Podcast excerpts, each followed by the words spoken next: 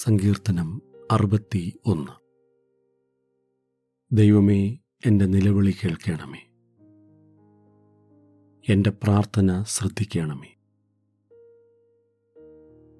എന്റെ ഹൃദയം ക്ഷീണിക്കുമ്പോൾ ഞാൻ ഭൂമിയുടെ അറ്റത്തുനിന്ന് നിന്നെ വിളിച്ചപേക്ഷിക്കും.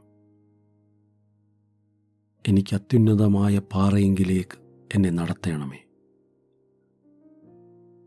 നീ എനിക്കൊരു സങ്കേതവും ശത്രുവിന്റെ നേരെ ഉറപ്പുള്ള ഗോപുരവും ആയിരിക്കുന്നുവല്ലോ. ഞാൻ നിന്റെ കൂടാരത്തിൽ എന്നേക്കും വസിക്കും.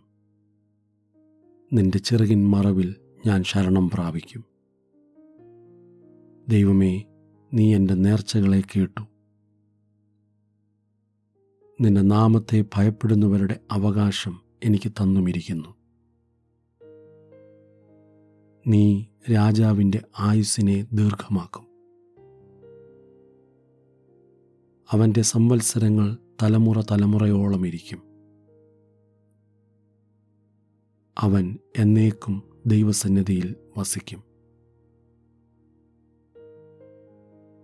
അവനെ പരിപാലിക്കേണ്ടതിന് ദയയും വിശ്വസ്തതയും കൽപ്പിക്കണമേ.